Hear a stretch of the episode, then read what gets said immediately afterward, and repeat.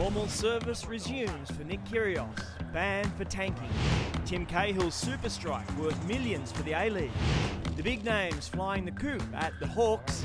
Michael Clarke still swinging hard in his new book. New surfing world champion Tyler Wright joins us. And pumper Jim Cassidy is our special guest ahead of the Melbourne Cup Carnival. The show that takes the big issues head on. This is Backpage Live. Wanted to run around in the baggy green. Want to be on T V shows like this where we can have a laugh. Never ever give up. They think women aren't strong enough, but we just beat the world. Their sixes are dulled. I got punched in the back of the head regularly. It's just unfortunate it was from a coach.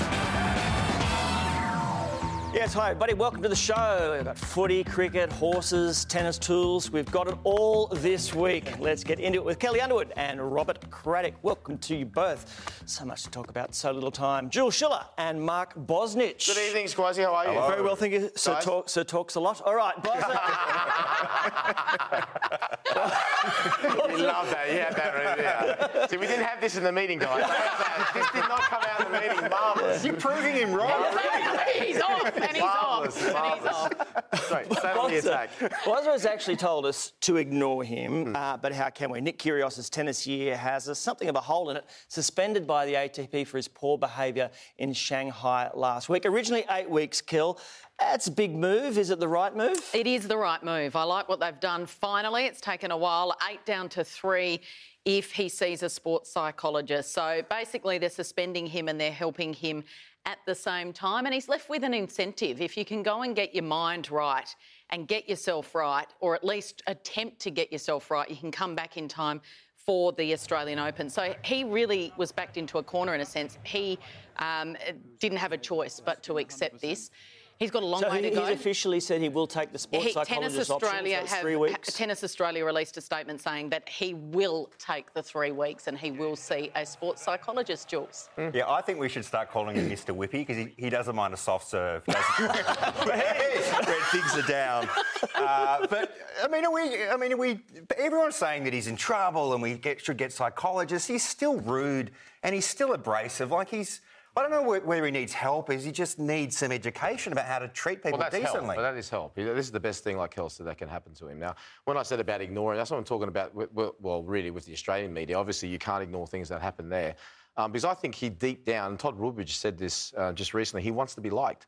Well, if he keeps going like this, the Australian public aren't going to like him. So he definitely does need some help. And I think it's the best thing that could happen for him. Have a bit of a break outside the game, Crash. Have a look at it. Step outside and maybe get a mentor. Now, I know he's rejected quite a few people, the Pat Cashes, people like that, to, to be a mentor, but he really does need somebody who dr- truly cares about him, is not worried about everything around, to yeah. turn to sit him down to say, look, listen, buddy, if you keep going down this road, yeah. this is what's going to happen. But I still think he's going nowhere mentally until he gets harder physically. Mm. I mean, if his body keeps going on him, it, his mind will follow. But it's not a hard suspension, boys. Everyone's mm. saying, wow, he's been banned three weeks. If he tried that on in a team sport for Australia, he'd never play for his country again. He'd tanking. just be thrown out. Absolutely. Oh, look, I love the tanking. So many times I've played a game of tennis, I've done the little serve and walked. Look, kids, come close to the screen. And say, OK, let's do mm. Uncle Tony. If you can't win, rob your opponent of all the joy in victory. That's what yeah. So go to bed. But, but, Tony, you joke about it, but it's a fair point. If you looked at Kyrgios's quotes in isolation and say, who did these come from? You'd swear it came from a twelve-year-old. Yep. That's about the level of maturity, Kel. Yeah, seriously. I mean, well, he's a boy playing in a man's world, isn't yeah. he? That's yeah. He carries on like a boy. So he and, and he's so is, disrespectful. That's so right, and it's not just the disrespect towards the media as well. Let's have a listen, because naturally the media did ask him if he thought his behaviour was indeed disrespectful. Here's what he had to say. Like, I don't owe him anything. Like, it's my choice. If you don't like it, I don't ask you to come watch. Just leave. If you're so good at giving advice and so good at tennis, why don't you? Why, why aren't you as good as me? Why aren't you on the tour? Well, that's your choice. You want to buy a ticket? Come watch me. You know what? I'm unpredictable. It's your choice. Wouldn't you love to no, just put the theme for Braveheart mm. under that?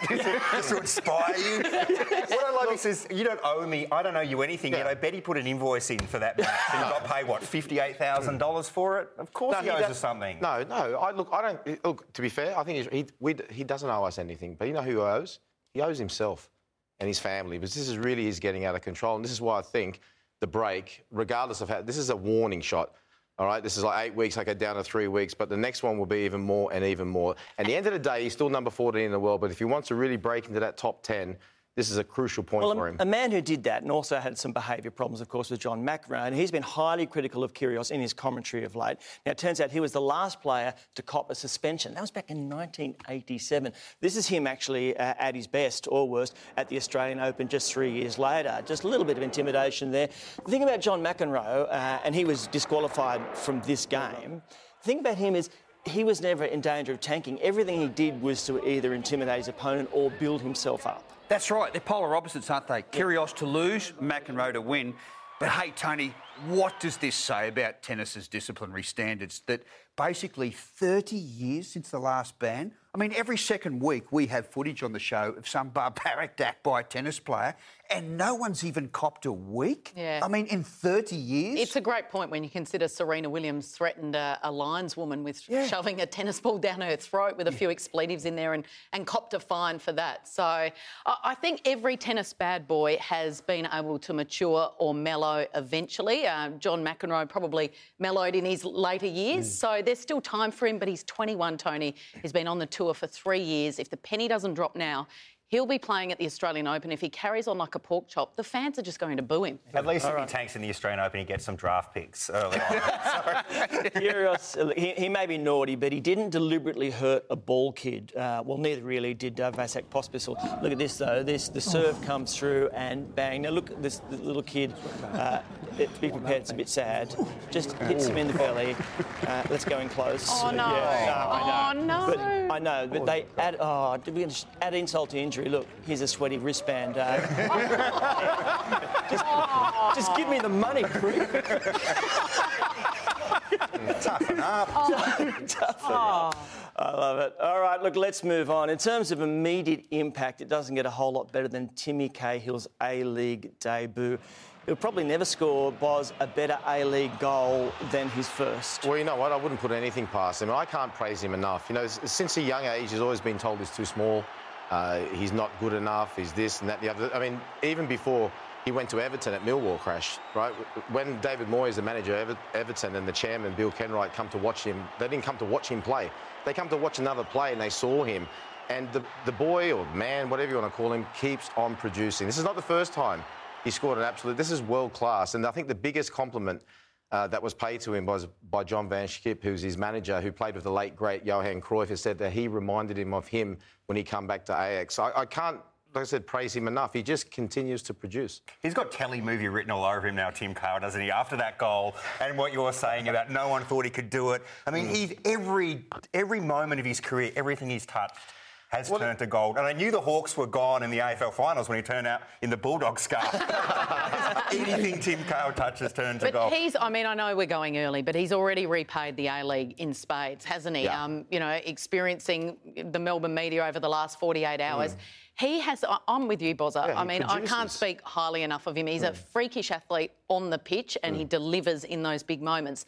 But off it, he's embraced this role as almost he, he really a, an instant spokesperson. Yeah, one hundred percent. He, he's been, you know, back page papers. He's been done every radio station. He, well, he and understands social his media. Role. Mm. I follow him on Snapchat and Instagram. He's constantly posting mm. messages to fans of him getting massages and in cars. He's a... He's, he constantly communicates and with his fans. He does, and look, all that is well and fine, but it's it's kind of like, you know, you can have, you know, you can go to a restaurant and people can say, we've got, you know, we've got this and we've got that and we've got fire shooting outside, but if the food's not good, it doesn't really make a difference. He does all that, but he, he talks the talk and he walks the walk, and he did it again. And so he know, can cook so, as well. Well, well, I don't know, but like you know, like you know, for me, the silence of the crowd I told a massive story when he hit that goal. I know three quarters of the crowd, obviously Melbourne Victory supporters, but it was stunning. It was absolutely it was stunning, great, and fair play to him. Great, exciting moment in sport. All right, from our was that really necessary department, we have Perth Glory's Chris Harreld. Now, look, he's setting himself for a, a throw-in. Obviously, uh, look, it's important to break through the wall of cheerleaders. So we can walk back to the exact same spot. Was that a long run-up or short run-up? I don't know. If there is a free kick they needed to an actual wall, wouldn't you love the cheerleaders to curl it round them? uh. We love Timmy Cahill's strike, obviously, but what about this one from Elise Kelland Knight? Boz, talk us through. This is not bad either, is it? Look at that. That's fantastic. She's one of our Matildas, midfielders playing in Germany, Bozza. Yeah, absolutely fantastic. You know what, Kel, today I was reading the story about how FIFA are going to um, put the two thousand nineteen World Cup women's uh, up to rights, the T V, because it's actually getting that big. It's the fastest growing sport in Australia and probably arguably one of the fastest growing sports in the world, so well done to them all. She also has produced some great assists during her career, like this one helping Lisa uh, Devana with a drink bottle. No. Just great teamwork all the time. She's a smart player, isn't she? She's great. All right, a bit of history at the weekend with Bob Bradley becoming the first American to manage a Premier League team. Uh, his Swansea City side, they did lose to Arsenal in his first game in charge, mm. Boz. They have American owners, I guess, which is a big reason why he's yes. there. But it's interesting that it's happened. Well, it is, and, and you're right. Yes, they have American owners, and it will be arguable whether or not, if they say, for example, if they had European owners, whether they would have employed him. But this is a reward for hard work, and, and also the fact that a lot of these second-rate football, or so-called second-rate footballing nations all around the world, they're getting better and better and better. And I think this is not only massive for the Premier League, but it's actually massive for the likes of Ange Postecoglou. Yeah. Because if someone like Bob Bradley goes to Swansea and does very, very well, it's going to open up the doors for all these countries that, like I said to you, that are not known as world footballing powers, to have some of their coaches employed over there. That would be great for everyone. Has Ange got the... Uh, what, he has, he has. Look, when you first go over there, it's, it's the same as a player, especially when you come from a, a country that's not recognised as being a footballing power. You have to prove yourself, and, and it can be very, very harsh in that dressing room. But it's like with anything. If you've got the goods, Ange Postecoglou has got the goods, and you start producing, they've got no other, they've got no other choice but to respect you and but to give you a go. Maybe Donald Trump could get involved. Make West Ham great again. Just see him. Bradley's uh, E P L debut, though, it's a great excuse to show this N B C promotion, which showed the steep learning curve facing an American coaching in the Premier League. My name's Ted Lasso. I'm new head coach for Tottenham Spurs. Football's football no matter where you play it. You got grass, you got cleats, and you got helmets with masks on them. Kick it! Circle them up, have them put on their pads, and let's start playing for real. They're wearing their pads, Coach. There you go, tackle them. What the hell? That's not a tackle. It's just sliding around. Soccer tackle, sir. Yeah, all right there, Gary. That's how you tackle. Will you explain to me how that was offside? No, I'm asking you. Seriously, explain offside to me. It made no sense. I'm starting to understand why these scores are so low. Look how tiny these goals are. Those are practice goals, Coach. He knocked at that ball with his head. Is that legal? Totally legal. Hey, that's... Wow, three points. No points. No points. Why not? It's got to go in. Come on, Rob. You got to get it in there to get three points. One point. They got like an application for a phone. I can learn the rules. At one second here. Oh, nope. I got fired. All right. In, in many sports, uh, coaches communicate with their troops through runners. Now, at Huddersfield, the instructions came written on a scrap of paper, handed to the players directly, which was just too big a temptation. Uh, as you see here, look, I've got to go to the left, then I go to the right. Whoop. Oh, the... Hey. That was, uh, it was tremendous. It was the coach's, um, coach's Wi-Fi password as well. So. Oh, that was well, outstanding. What, what did you possibly write on a bit of paper that you couldn't communicate, Bozza? Well, we want the guy to play and who you want him yeah. to concentrate on, basically. Ever happened to you, Boz? Game no. plan stolen? Or... No, no, but I've had people like runners come over and tell you to do this or to do that or whatever, but not a piece of paper. Now, that's been something that's come in, come in probably the last, I would say, last five, ten years, I would say. Oh, I love it. All right, now this goal from Poland against Denmark uh, was as uh, spectacular as Timmy Cahill's. Uh, as you can see here, just a little clever uh, looping header comes in. Sadly, oh. he's, he's a defender, and that's his own goal. It is. Uh, yeah, all I can say for him, lucky they went on to win that game. I, mean, I tell you what, it would have been big problems if they did it. They're second place in Group F, and they're well, I think it's Group yeah Group F or Group E, and their World Cup qualifiers, doing very well. But uh, I don't think he would have had much of an international future if they'd lost. Is the game. Header own goal the worst of the own goals? Yeah, pretty much so. Pretty much so. There's no good own goal, Tony. No, well, it no. doesn't get much more embarrassing than heading the own goal, I reckon, which is why we've reached into the archives to show you some more classics uh, of the variety. Start with uh, some keeper own goals. Oh, wow. Off the head. That's the keeper on the ground. And boom, straight back in. Oh, beautiful work. This guy had some help, though, from the woodwork. But, oh. Now, this is actually Gareth Bale getting hit in the face uh, by his teammate. Whack. And straight in it goes. Similar. Oh, wonder what Ted, oh. wonder what Ted Lasso would have said about that. You try so hard to get it wrong, then. This could be the most painful effort. That's just a punch from the goalkeeper uh, into his own player. on the face and see the face.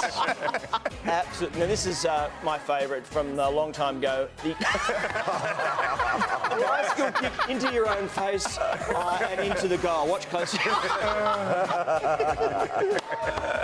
Just gold. Thank you so much. All right. The Squires family motto is near enough is good enough, which is why we love the Liniers Football Club in Argentina, who have played on this pitch for thirty years. There you it's go. Like an Escher picture, isn't it? There you go. Look at all the angles and... That's brilliant. Now, apparently, because, like, stupid Google Earth came across and taken a photograph and they've been forced to change, to change it, it around. Can you believe it? Modern technology, eh, Tony? But if you're playing that, you know... You can't do it on that, you can't do it on anything. How's that? Exactly. Incredibly, there was a Victorian Premier Cricket game over the weekend where the pitch was eight feet or two point four metres too long. This is Harry really? Trot Oval, yeah, uh, in Albert Park. Marked out incorrectly in a game between St Kilda and Foots, Footscray Edgewater. And they played the entire game, the pitch two metres too long. Tony, this has caused massive discussion. I mean, it's all sorts of subplots, like two batsmen were run out, they're absolutely filthy. uh, batsmen who were given big raps by their teammates saying, he's got so much time.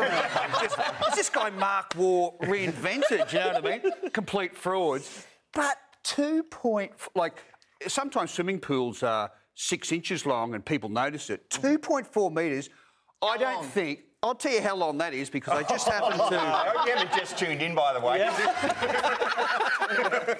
But look, we've got to make this point. Kel, take this and, and just keep going until we hit two point four. Renovation. Yeah, any, wow. any cricketer who is watching this... Well, there it is, there it is, OK. Don't we have a graphics department? Uh, now, just... I'll stand up. The people the... at home are loving this crash. Yes. Why is that so? But uh, that is how long it was, extra length. And no one said anything until the end of the game. I mean, that's extraordinary. The poor little leg spinner was going... It is ridiculous. It's I like... think the batsmen were SMSing each other whether to run or not.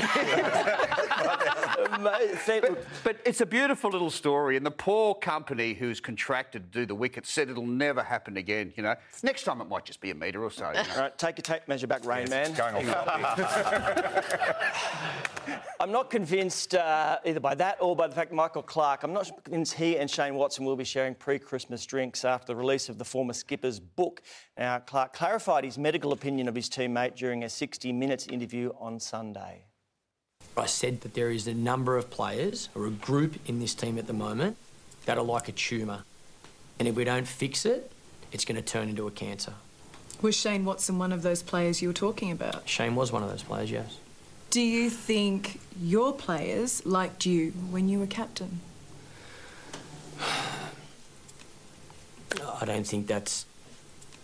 I don't think I can answer that. You've got to have some idea. I, I know they respected me as their captain. Now, there you go. So not a cancer, but a, a tumour, which is not surprising. I guess many of these things we've known about, but to see him talking about it right there was good. Yeah, well, Watson and Clarke were born two months apart. They grew up very similar backgrounds, boys who wanted the same thing, and the world wasn't big enough for both of them. And I think they became very disenchanted with each other's selfishness. It's that simple, I reckon, mm. this story. Of course, there's so many more threads than that. But Michael himself admitted he was a bad vice-captain, and the vice-captain is the ultimate sort of place where... Team man. Team man. And, and he couldn't do it under Ricky Ponting, and that hurt him. There was thirty debu- uh, twenty debutants played for Australia when Michael was vice-captain. Six played one test, Kel. And, and, and the, the, the vice-captain's got such a crucial role. He, he's the dressing room sort of conjurer and, and puts everyone at ease. So, so yeah, it's, it's a sad fallout. It was a stressful time. The greats had retired, Warner McGrath. Standards were... They were struggling to live up these standards. So those two boys, to give them credit, were under a lot of pressure. For a team sport at the elite level, cricket is such an individual sport. Yeah. Well, it's just so brutally analysed. Your yeah. stats are your stats... And money's changed everything. Honestly, in the old days, tours of India, uh, England, back in the fifties, everyone's mates, you know, contracts are worth two million dollars. It's changed everything. Has yeah. cricket become bitchier? It, I mean, I've seen episodes of The Bachelor that are less bitchy than all this stuff that's going on. You know, the Caddo incident, the leaving the New Zealand incident. You know, the, it's full of incidents and busts yeah, up. But, and, but Jules, you know, like you, and it was Haydos's last political, test. Isn't it? No, it's very is it, political. Are we just hearing more about it now, when, or has it come worse? Three words, I can explain it.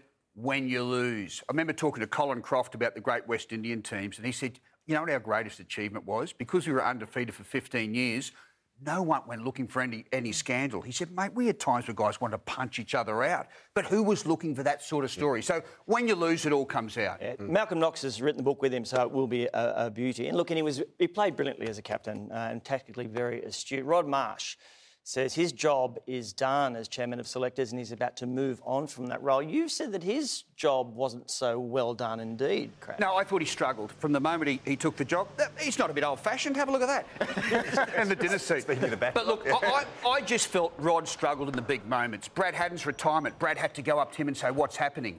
In the dressing room in England, he left test selections unnervingly late. The poor old Marsh boys, who were so nervous, were sitting there, are we in, are we in? You know, uh, other stuff. Since since then, the team to Sri Lanka, you know, the Michael Clarke, he, he fell out badly with Michael. So I, I, I next the next chairman of selectors, the next selector, must be a younger appointment. I mean, Steve Waugh today said he would, you know, if he was asked, he'd certainly consider it. Jason Gillespie has said the same thing. I mean, I'm not sure how happy Mark Waugh would be if Steve Waugh slid past him to the top. Now, that would be a sight. The two Waughs yes. in the selection meeting. What do you reckon? Yeah, that sounds good. See ya. Like, that meeting should go about thirty seconds. And Ricky Ponting as well. Yeah. Th that'd all be good choices for, for different reasons. Stephen's just a great mind on cricket. Ponting's terrific. They're very hard to get. The job plays a couple of hundred grand at the top. Jason Gillespie's a wonderful bloke uh, and very underestimated in everything he's done in his career. The sleeper for me, uh, the smoky, is Chris Rogers. Okay. Always an independent thinker, very uh, smart, tough, connected to the technically game. Blind. Technically blind. Sees, sees everything in black and white. so, so that's a good start. He, he's be the bloke I'd definitely put a phone call to, but the other guys are terrific as well. Mm. Lots of uh, investigations going on in cricket at the moment. I tell you something that does need investigating. Uh, this bit of fielding by the West Indies in the pink ball test uh, seems straightforward at the start. The, the picks the ball up and then just throws you into the boundary. Oh, well, this angle's even better. Uh, yeah. Crash, explain that. What's going on? Come on. What, the what is going on? Blame the pink ball for that? Surely that's a pink ball. That's a pink ball's fault, yeah. isn't it? Surely. Can't say. Well, obviously, Pakistan opener, though, Azhar Ali, had no trouble seeing the pink ball. He scored an unbeaten three hundred. And this is the second pink ball test. And as we said, there has been discussions from batsmen and fielders about the difficulty of picking it up.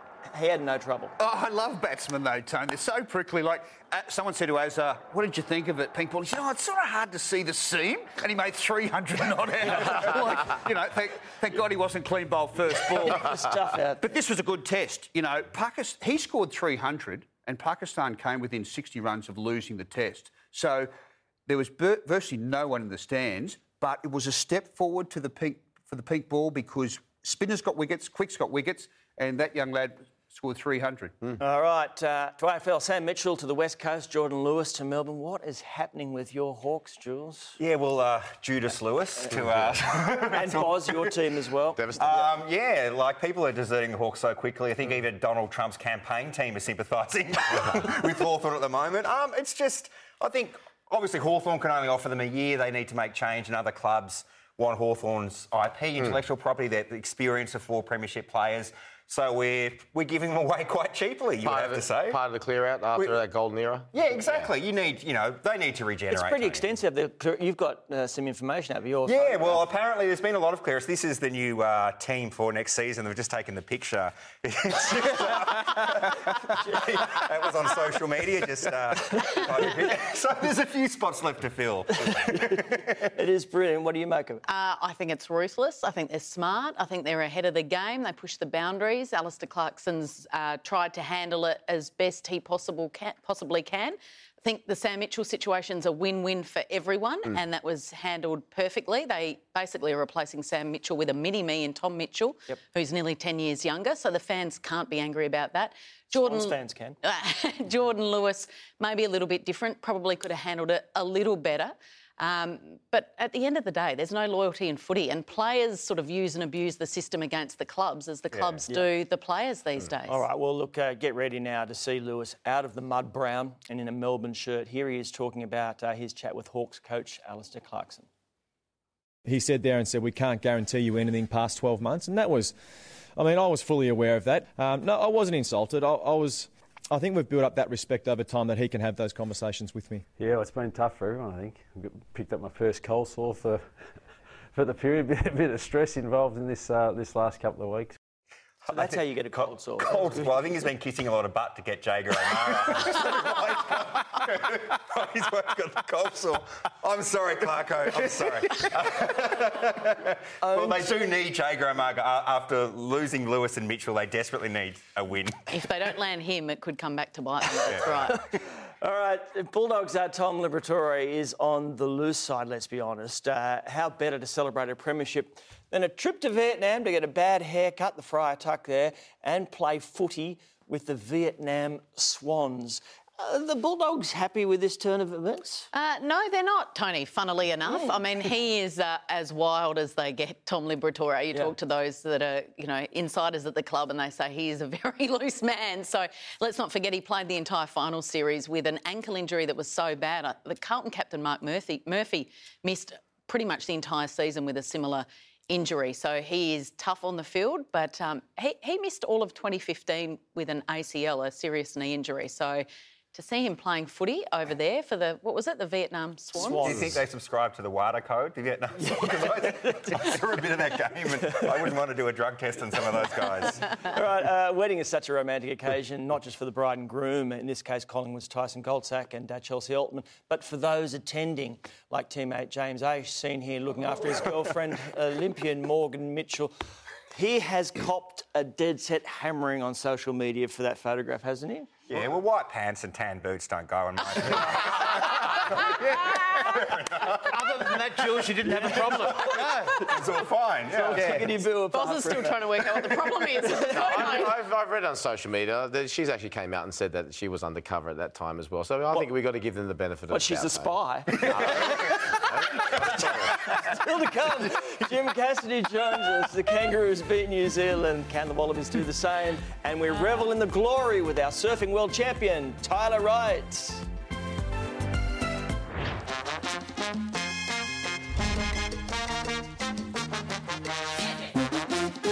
More this year, Tyler Wright can control her destiny. Everything's in place. All she needs now is paddle out and then just do what she does every day, and that's rip waves to pieces.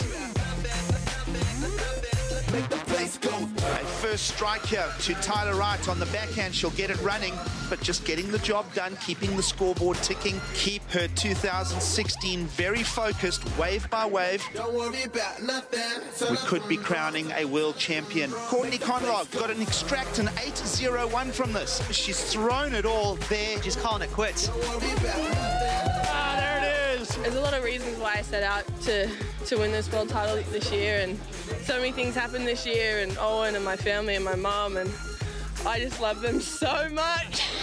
Hey, congratulations, Tyler. Bring it in. We're going to pass it on. There it is. We'll get more from her later. Indeed, we'll get more from her. Yes, look, she's finished second twice, but now Tyler Wright is the undisputed champion of the surfing world, and she joins us from Bells, well, from actually from Torquay Beach. Congratulations, champ. We saw you at the end of there being excited. Talk us through the celebrations of this great event for you. Oh, it's it's been amazing so far. I've got to celebrate so far with family, friends, and everyone that I got to travel with, and then I got to come home and celebrate with the people that I love most and that who I've done it for. It's going off in uh, Shoalhaven. Now, apparently there's even calls for a public holiday in beautiful Culburra Beach. What do you make of that? Yeah, I actually heard that a few times now, and, hey, I'd love that. I know the boys would love that. It'd be sick. Tyler, as a surfer, do you ever get sick of the beach? I mean, we're interviewing you at your workplace. Do you ever, like, relax at an office block or something to take your mind off things? You know what? I actually love it. It's so surprising. Even when I have time off, I seem to end up at the beach, always. So it's kind of... I roll with it. I love it. Tyler, can I ask you about your relationship with your brother Owen, particularly in the last year? He suffered that nasty fall at Pipeline, that concussion and bleeding on the brain, and, and didn't surf at all this season. Was that a motivation for you when you got in the water, or too emotional and you just tried to put it to one side? No, I think it was so emotional that, and so it had such a big effect on me that I, I couldn't block it out. It was just too big a thing in my life that I couldn't block it out, and I think my coach as well saw that and saw how much family means to me and never asked me to. So I think throughout the year it was definitely, you know, because how how much he was injured and how heavy it was, it also allowed me to go into my job and realize, realize how simple it was and how easy it was to actually do, uh, as it wasn't a matter of health. So it kind of gave me a lot of freedom within my work. Uh, at the same time, in my personal life, it was definitely a um, an emotional an emotional ride, and it's still going, and I'm wishing him all the best, always. And Tyler, Lane Beachy was quoted as saying that she was proud as a grandmother with, with your World Championship victory. Can you tell us uh, all about your relationship with her?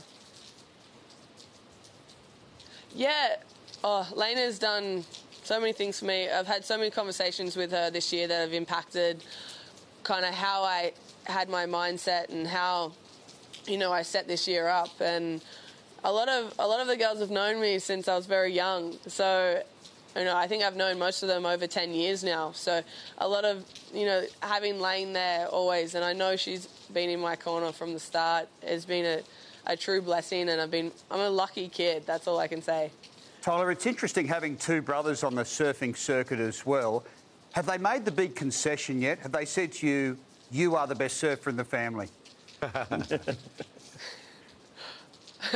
uh, no, we had this discussion the other day, and they think that's an entire different matter. Like, this is two alike, and like who the best surfer is in the family is completely different, and one doesn't affect the other.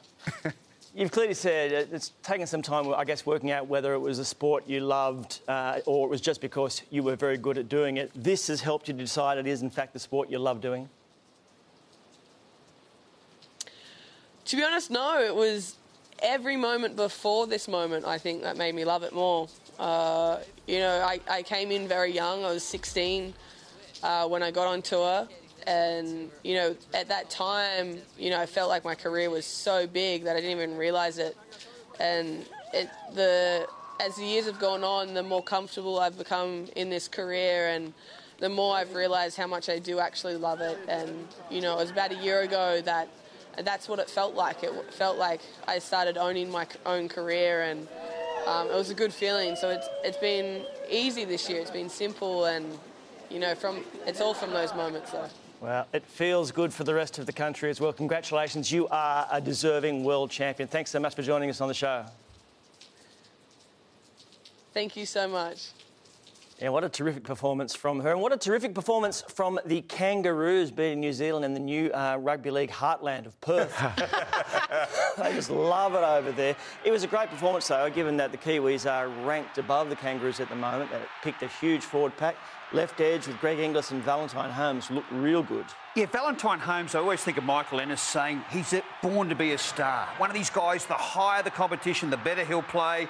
And we joke about the Heartland, Tony, but there is room for a rugby league team in Perth. I was going to ask you that, yeah. Well, Bos, Mark Geyer, who used to play with the Western Reds, mm. he's been saying it for year after year. Mm. He said it was there when we played there. Then why, can... why the delay? Oh, well, it's just that it, it, the competition takes time to expand. It's, it's happy with the number of games. They'll get there. This was a step forward, but a good old-fashioned test match. Every tackle hurt, and that's and how test football should be. They've scheduled an origin match for Perth, haven't they, in yeah. a couple of years' time. So it's growing. It's on the radar. They will get there. Yeah. It had everything, that game, as I said, including the compulsory high or late shot on Jonathan Thurston. It has to happen. It's written to every script. There he goes. Boom. Oh. He just cops it.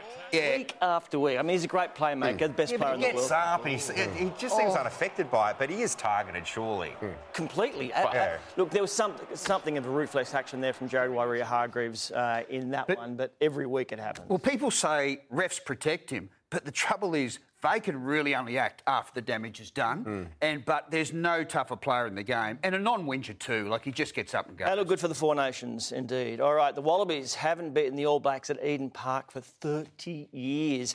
Uh, that's where they face up on Saturday. Prospect coach Michael Checker seems bizarrely relaxed about. I would bring it on. It's a great opportunity, and and um, uh, it's going to be a tough environment, but that's where you want to be. If you don't want to be there playing those games, where do you want to be in for? It's no no good to have it all comfortable and, and rosy. When it's tough is when you've got to stand up, and it'll certainly be tough there, but I, I don't know. I, I'm, I'm so looking forward to getting over there and getting into it. It'll be great. He's like the bloke in the trenches in World War One. Can't wait to go over the top tomorrow, what? The rest of the team are in witness protection. So avoid going on. The, the, the bookies have got him ten dollars to win that yeah. test match. I've yeah. never seen that one. before. I mean, it's got to the stage where, I mean, if you get within fifteen points of this All Blacks team, you sort of go, hey, we had a pretty good night tonight. And the discussion has moved on from whether they'll win to eighteen test victories in a row it would be. Are they one of the great sporting teams of all time? Brazilian soccer teams. I mean, they're, yeah. Boz, they've been dominating for a century. Yeah, they have. And look, the, you know, I used to think that they'd mastered the art of peaking in between World Cups, but yes. they got that right as well. yes. um, look, look, this record has to break at some stage, you know, and it might break this weekend. We don't know. Yeah, that that that bet sounds quite enticing. You're a glass half full. yeah, well, no, you know, you heard the, I'm very encouraged by the words I heard by the manager, Michael Checker, because it's just yeah, it's a, it's a very long, long time, but it has ago. to break at some stage. What yeah. were you doing in nineteen eighty-six? I have no idea. Really? Mm. I Being can help born. you in that regard, actually. Uh, this might have been you in nineteen eighty-six. I know exactly what you would look at. That. How did you find that? Sydney Churches. Little house on the prairie. Little house on the prairie. See, Kel, what I said at the start. I love that these things come out in the meeting, don't they? I didn't know you were Joni out of Happy Days. Seriously. Were you Amish at some point? Exactly. Nearly. It's nearly. Oh, it's, it's called Adelaide. Yeah, okay. City of Churches. Right. Wow. I can get his tape measure out again. All right. To the he National the Rugby time. Championship where uh, Melbourne Rising's ja- uh, Jack DeBrezini probably doesn't want this on his highlights reel. It's just beautiful. Well, just, just wandering around aimlessly and hit in the head with the ball.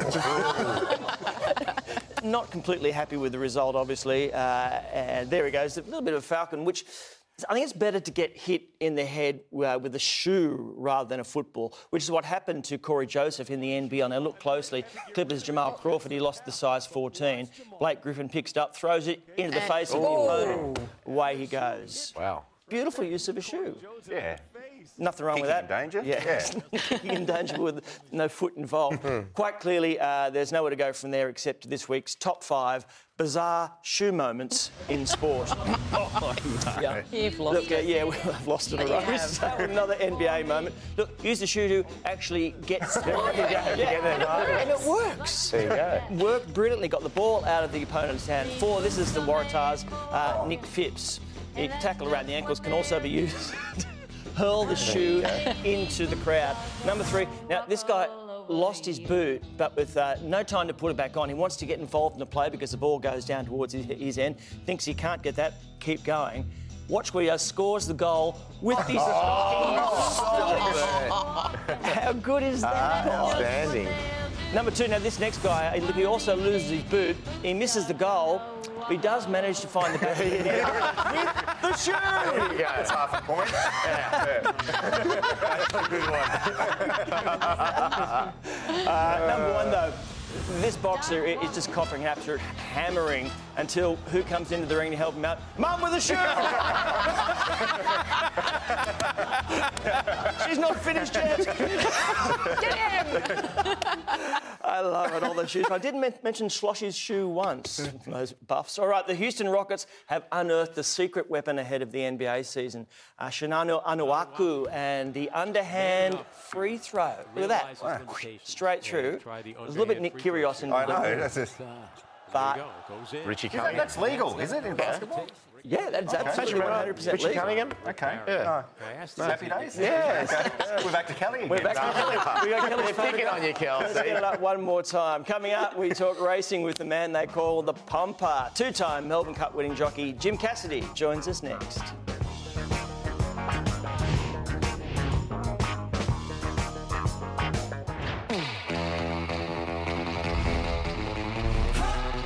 Off and running in the nineteen eighty-three Melbourne Cup. two hundred fifty metres left to go. Kia Mare being tackled by Mister Jazz and Noble Comed. Mister Jazz on the outside. Noble Comed the centre. Kia Mare. No fear running on. Noble Comed on the inside and Mister Jazz. Noble Comed takes the lead. Kiwi. Kiwi will beat the ball. It's come to the last. Kiwi. But Might and Power, the big champ, the king, joins the greats of the turf. Michael Might and Power in front, place to home goal. Remus coming at him on the outside. They go to the line. But it's Ha-Ha Slipper. Ha-Ha's won the Golden Slipper. Dear Debbie, Cassidy winds the clock back to Winnie Skiplinks. Sue Star with one hundred metres to go. Got the side step and Jimmy's got his one hundred. I'm very honoured, very thankful to all the trainers and owners over the years that have supported me and given me opportunities. I mean to say, without them doing, I wouldn't be here today. You check this out right here. Yes, who better to talk horses than the man who won two Melbourne Cups, a legion of fans and a book's worth of fantastic stories and controversy. Jim Cassidy, welcome to the show. Thank you very much. Uh, this you. is the book right here, and it's a brilliant read. Uh, loving every every word of it. What, before we get to talking more about that and the, the Spring Carnival, just got to clear something up in my head. Uh, you retired the day after you appeared on this show last year. Last year. Was it something we said? It was all that good advice I got leading into the spring. How has retirement been for you? Yeah, You're look, missing eating lettuce in the sauna? I'm missing the competition, being out there, being aggressive and get the blood boiling and attack, especially this time of the year, big races. But on the other side of the fence, loving it. Yeah, doing a bit of work for Ladbrokes and doing uh, guest speaking, doing a bit of work for Group one in Melbourne and, and just getting around the race clubs, giving something back to what they give me. And Jimmy, Jamaica won the Caulfield Cup on the weekend. You won that in nineteen ninety-seven with might and power, and you said that when you went through the finish line, you knew you were going to win the Melbourne Cup. Do you see any similarities? Do you think Jamaica can do that? Totally different era. Um, might and power, you could probably put Jamaica inside him as in size, mm. six hundred kilos. But look, she done nothing wrong on Saturday. The, the Turnbull run, when Hartnell blew her away, uh, is always the best form for the Caulfield Cup. And like she ran second to, to Hartnell and the Turnbull, and she's blowing this lot away on, on Saturday. So against the odds, they say she can't win the Melbourne Cup because of the weight, but I think she's fired in. I think she deserves to be uh, a big chance of winning it. Okay. Uh, Jimmy, in your book, you write about Kiwi uh, winning the eighty-three Melbourne Cup, and I, I love watching that race. But did you honestly think, as you're coming around that final bend, the Kiwi could win? Or were you checking out some good-looking girls in the birdcage then? Or were you thinking about the your supermarket well, shop? Because it's an, like the, the race caller, I think, Bent, doesn't call it right to the end. He Even he him. doesn't see it. He Did doesn't you believe? Get him to the end, yeah. Look, the whole plan was to be getting to them roughly at the clock tower, which uh, you can see coming up very shortly. This is where we are. We had to be wound up there. Uh, to come from where he did was mm. incredible. He won the Wellington Cup the same in the, that, that year prior to coming to Melbourne, and look, I was twenty. I was confident that he could do it, and uh, he was able to do it from last to first. Amazing. Yeah. Jimmy, we talked about fast horses. What about slow ones? When, when you arrive back to scale and you think this horse is dead set hopeless, and you've got owners there looking at you expectantly, we've all done it. How do you break the news? Like, is it is there an art to it? Do you give it to them straight or do you kiss and cuddle them? You've got to give it to them straight, really, because they're wasting the money. But I did say to Ray Murray, he prided me retiring. With the, the horses I was getting, I didn't think were that competitive. So I did ask Ray one day, I said, can you please call the ambulance drivers in and ask them to slow down, I said, because I'm sick of them beating me home. I like horses that do different things. Horses apparently have different personalities. Winx uh, doesn't like people at all, I understand. Now, I don't know if you can check, this is a, a bit of a wayward horse. I don't know if it reminds you of anything you ride, because you had a horse called Cruising, which didn't mind embarrassing you a little bit. yeah. At the time. Look at this one. Surely should win even now, but... Well...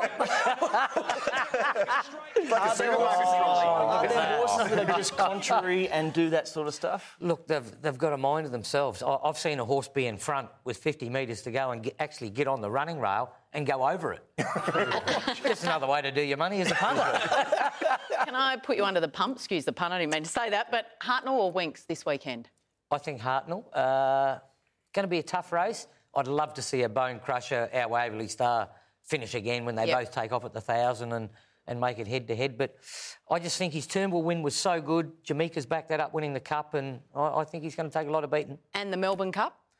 I'm warming to one called Bondi Beach at the moment, uh, one of Lloyd Williams' horses in Melbourne. Lloyd loves to buy them horses for the Cup. A year early last year, I think it'll run terrific this and year. And should Michelle Payne get a ride in the Melbourne Cup this year? She won in stall, on, in stall earlier today. I'd stall. love to see her get a ride. I thought she was brilliant. I was honoured to be there. I'd been going to Flemington for thirty-eight years. To be there and see her win the Cup was outstanding. Jimmy, um... your book, on a serious note, was syndicated the other day when you were disqualified for three years, and it was quite brutal, your story, wasn't it? Taking the kids out of private schools, uh, having to work in incredibly hot conditions, labouring. Like, it was, it must have been a terribly stressful time of your life, was it? Oh, look, it was hard. I, I suppose with the media, sad for racing that it was as big as it was. Um, but thankfully, there was no other charges laid. I was clear of, uh, cleared of any criminal activity through that. And it was just a shame that it made it so bad. But being four foot nothing, it was all right to get down on the cellar at Balmain's and uh, and do some um, some was, tiling and things like that. It was different. What was, was the toughest thing you did? The day where you thought, oh, I can't do this. Probably trying to drink eight or ten stubbies about three o'clock with the rest of the labourers. Those jockey tapes, they also talked about, uh, you know, groups of jockeys maybe getting together to, to achieve a result, which, again, was not yep. improved a- at all. Uh, would they have done anything as silly as, I'm sure it didn't happen at the weekend, but I love this result at Gosford. One, two, three, four, five, six, uh, uh, seven. Isn't that extraordinary? That's amazing. Some fourteen-year-old probably won ten thousand dollars. Books, uh, as I said, called Pumper uh, with the help of Andrew Webster. Andrew who was Webster. An absolute great writer. Done a marvellous job, yeah. Webby. Now, I understand that uh, it was a journo who coined the term Pumper as the name in about nineteen eighty-seven. Yes. Now, I'd, I'd never known what pump was for. I had a few ideas, I suppose, but I didn't know why it was. But it's, it's about method of riding, kind of the go up and down on the horse. Method of riding, um, upper body strength, I call it, being able to lift them. Uh, I was lucky I was able to do that on a number of occasions. A lot of jockeys probably get a little bit high in the saddle. I was taught to get down low and lift and, and pump as, as such. But how do you, apart from, you know, going the whip, how do you get the maximum out of speed out of this huge animal underneath you? It all becomes being a passenger, being try, try to be one, make yourself one with the horse. The lower you sit, the less air you're taking in, um, and being able to sit low and, and feel the power and use it at the right time. It's all timing and balance, uh, coordination and, and trying to make yourself become one. Jimmy, we see, like, YouTube videos of just racing being held in shocking conditions with birds and mist and mud. What was the worst? Is there one, is there one ride that sticks in your mind that was just a shocking conditions to, to perform I, in? I think the hardest one is visibility. When the tracks break up uh, early in the day and you get a lot of rain, taking those goggles off and just having your eyes actually nearly bleeding with dirt. Uh, that, that's the hardest, visibility, seeing with the rain and the dirt coming back into your eyes. It's, it's pretty tough. Much impossible. It's a very tough uh, gig riding horse. This, this is just last week. I don't know if you saw this. I'm not sure that was visibility was a problem uh, for this jockey, but uh, coming along, doing OK, but you can just see this isn't going to end well. Uh, just... oh, it, gets, it gets over the line. It does get over I don't know what's happening. I look rough on a few, but I never look that. Oh, I do love this book. I love the honesty of this book as well. I love all the great stories within it. But as the uh, you've said that, you know, the, what things that go on with racing. As a punter over this period, lots of people who don't do it regularly will be throwing some cash at yep. various horses. These days, can they expect each of those horses to be allowed to run at their maximum?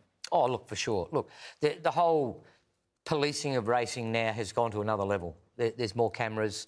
Uh, there's more integrity uh, units being set up to, to minimise um, the, the innuendo that goes on in racing.